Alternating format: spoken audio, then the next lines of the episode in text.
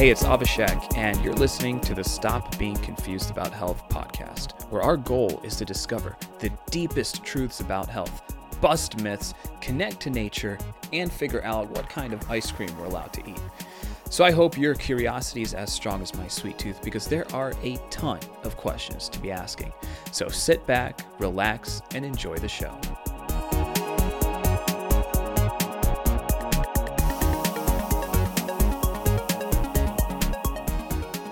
Good afternoon, good morning, good evening, wherever you are in the world. In this episode, my ambition is to clear any doubts you may have about saturated fat. So, welcome to episode 12. Uh, my name is Abhishek. I'm your host. It's just going to be me today.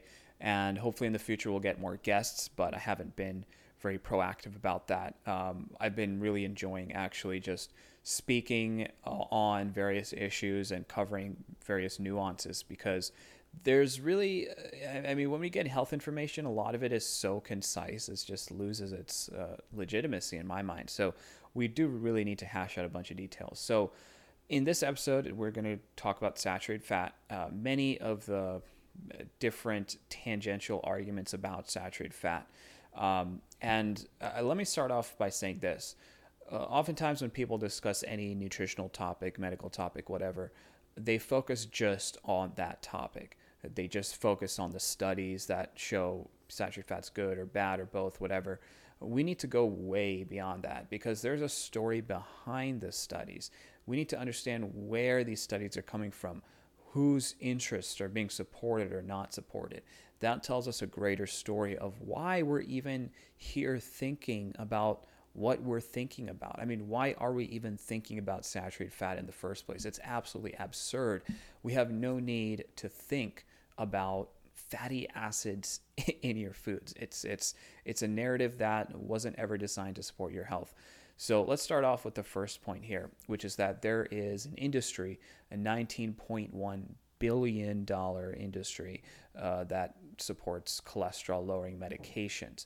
Now, saturated fat has been shown in uh, many studies to raise cholesterol compared to polyunsaturated fat. So, long time ago, long, long time ago, like in the 60s, 50s, uh, there were studies that came out where they gave people more soybean oil and compared this kind of diet to a diet with more milk fat, butter fat, fat from meats. And what they found is that, uh, yes, cholesterol went down on the higher polyunsaturated fat diet. Uh, what they failed to consistently show was that heart attack rates, uh, incidents went down. Um, that that's something that, of course, the American Heart Association would disagree with, but um, they, they they have the motivation to tell you that saturated fat raises cholesterol because th- that helps them sell statins. That helps them sell this idea that lowering your cholesterol is going to be good for you. Um, when it comes to cholesterol, I do agree that if it gets too high, that's not good. Um, but for the typical healthy person uh, who eats a balanced diet, you know, if you start worrying excessively about cholesterol, um, you are definitely not going to enjoy your life as much as you can because this this fear has been put in your mind by this industry. 19.1 billion dollars. That is more money than most people can even conceive of. It is an insane amount of money and you can bet that it's going to drive it's going to affect the narrative that's out there. Okay, second thing I want to talk about is outcomes versus risk factors. So, a lot of people obsess over risk factors for disease, particle size, LDL, total to HDL cholesterol. There's a huge group of health nerds, especially in the paleo community and the vegan community, that worry about these things. Uh, vegans like to talk about how, oh, you know, eating meat raises cholesterol, therefore you're going to get a heart attack. Um, uh, the studies don't really show that, and we will talk about that in a little bit. But what we what's most important is what is that end outcome? How are people being affected by it? Total cholesterol, LDL cholesterol, those all they ever were were risk factors that aided physicians in predicting heart disease, but that's the number one thing to worry about. So to suggest that because something raises cholesterol is definitely going to cause heart disease, um, that's not that's not actually true. Um, so outcomes are what we care about. We care. We prioritize studies that look at saturated fat consumption and cardiovascular disease, not saturated fat and cholesterol, because that leads to mechanistic, spurious arguments. A third point I want to make is that uh, what, holistic nutrition, what is holistic health, what is holistic medicine? Holism is the idea that there are multiple working parts in any situation, and if we just study one of them, we won't get a picture of the full situation. So we need to evaluate all these working parts together. So in a food, when you eat food, uh, you're not actually eating saturated fatty acids. First of all, you're eating triglycerides. Triglyceride is a molecule where to a glycerol backbone, three individual fatty acids are attached. And foods that contain more saturated fat will have more triglyceride, where the dominant saturated fatty acid is, uh, where, where the dominant fatty acids are saturated. So when we talk about uh, uh, these types of things and we reduce food to saturated fat, we're definitely not thinking holistically. And this is uh, this is important because our body works very holistically. I mean, a food doesn't just contain saturated fat. Steak contains a lot of monounsaturated fat as well. Grass fed steak contains a ton of omega 3 polyunsaturated fats. So when these things are combined together, uh, there might be a completely different effect on lipids, uh, health, blood vessel health, uh, cardiovascular health, and so on. Okay, point number four. So um, I mentioned this already a little bit, but there were a lot of studies back in the day that tried to substitute uh, saturated fats in the diet with polyunsaturated fats in the diet. These were pretty crude studies. I'd say people weren't really health conscious on these diets. They were just given either soybean oil or a bunch of milk fat, and certainly cholesterol levels did go up um, with saturated fat. However, a recent meta analysis, uh, which is cited in the blog, looked at all these prospective cohort studies where PUFAs were um, uh, saturated fatty acids were substituted with PUFAs, and uh, it failed to find a meaningful uh, reduction in cardiovascular events. Um, I, some of you might be aware of the Minnesota coronary experiment, where not only did the substitution of PUFA fail to reduce cardiovascular events, it actually increased it.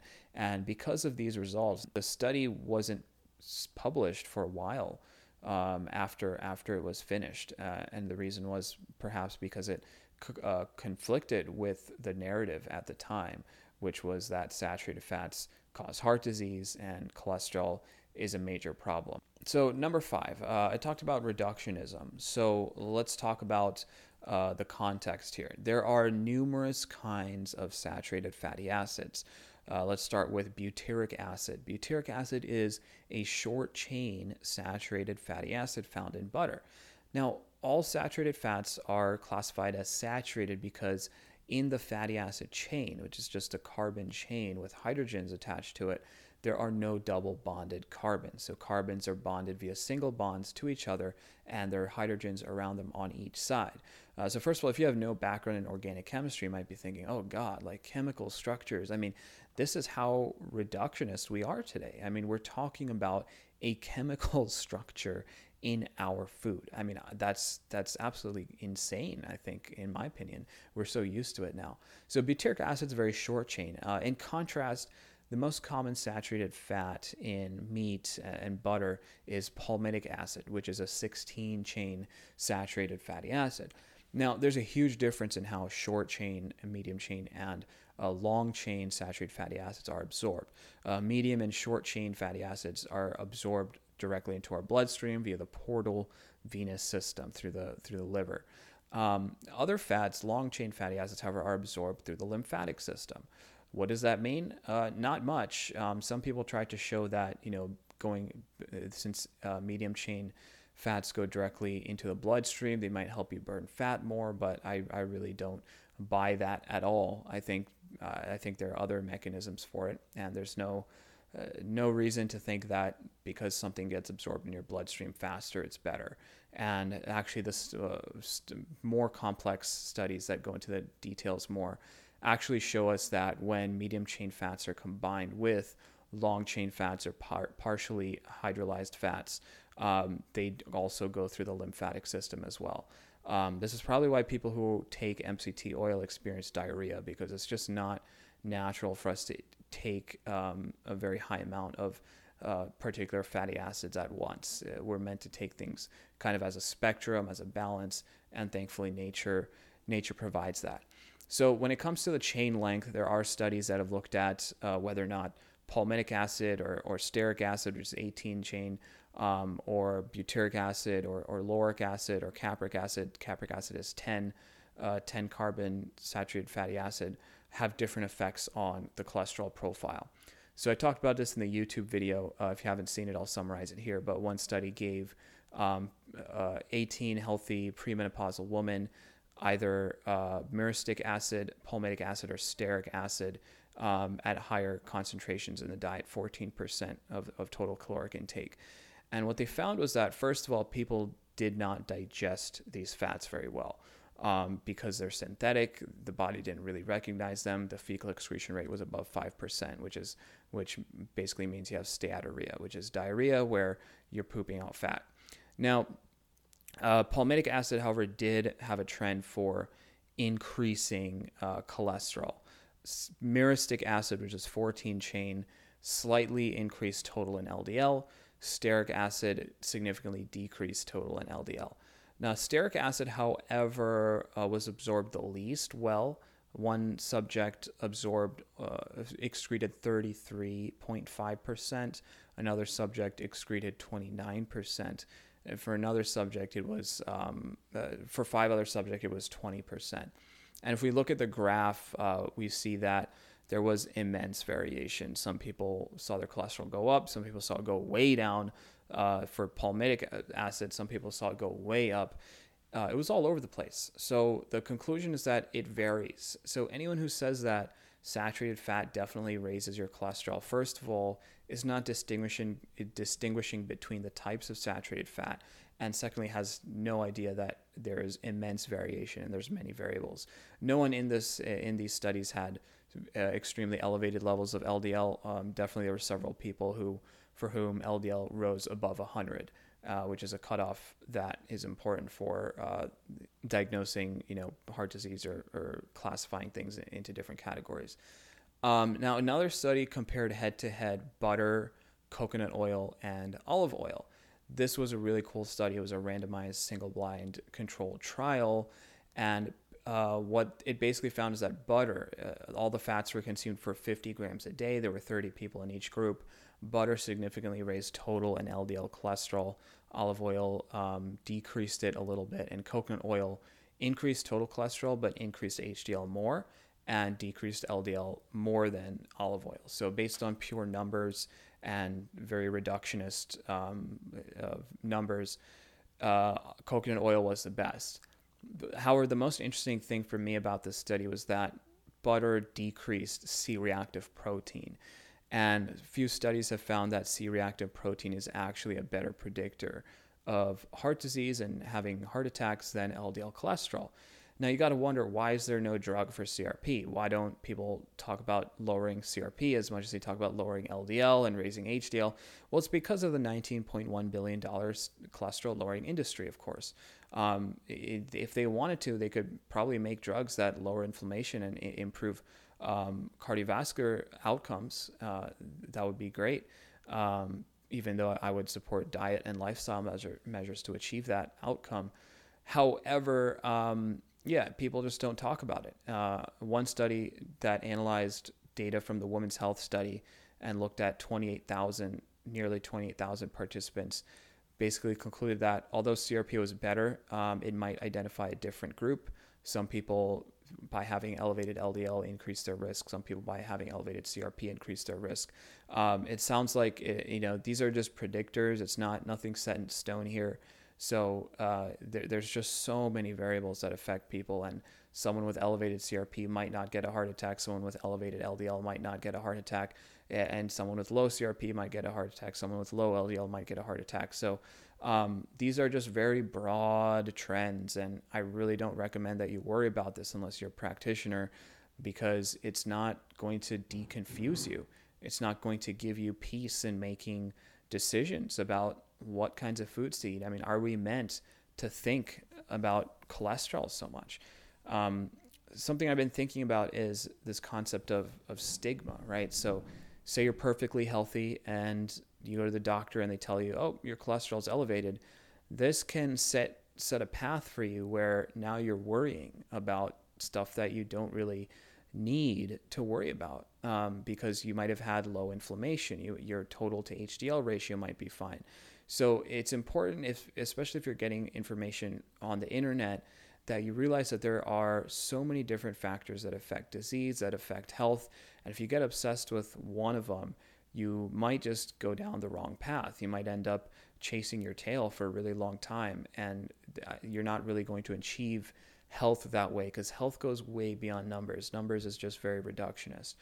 So the last point I have here is that food contains a mix of, of fatty acids. So when it comes to red meat, which is a food that is definitely put on the bad list, bad food list by many organizations, uh, people still seem to be in denial about this blatant fact. But the most common fat in uh, in red meat and pork, beef and pork, is oleic acid, which is a monounsaturated fatty acid. So if you eat steak, you're eating oleic acid as well as palmitic acid, as well as stearic acid, which seems to be cholesterol neutral, maybe even lower cholesterol a little bit, even though it's not absorbable synthetically. Um, so I can't say for sure, but you're eating a mix of things. Further, grass fed meat has 33% uh, more uh, omega 3 polyunsaturated fatty acids which I don't think are harmful. A lot of a lot of Ray Peaters think PUFAs are inherently harmful. That's their belief system. But I think when it comes in food, uh, I don't see how that's possible. So you're ingesting a broad range of compounds. So you have to remember, heart disease is a disease of circulation, of blood not going to the right place, of being blocked from flowing into your body.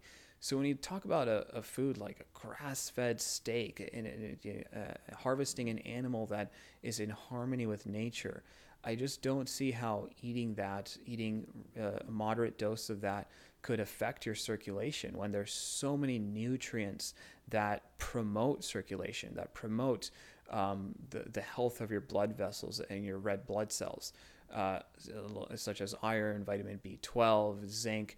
It, just the list goes on. So when we just get bur- get buried in this rabbit hole of saturated fat and cholesterol, we really lose the bigger picture here. And the big picture is much more elegant and and attractive than the dark dark rabbit holes of reductionism. So I'd really recommend we get out of these rabbit hole type arguments and focus on the big picture.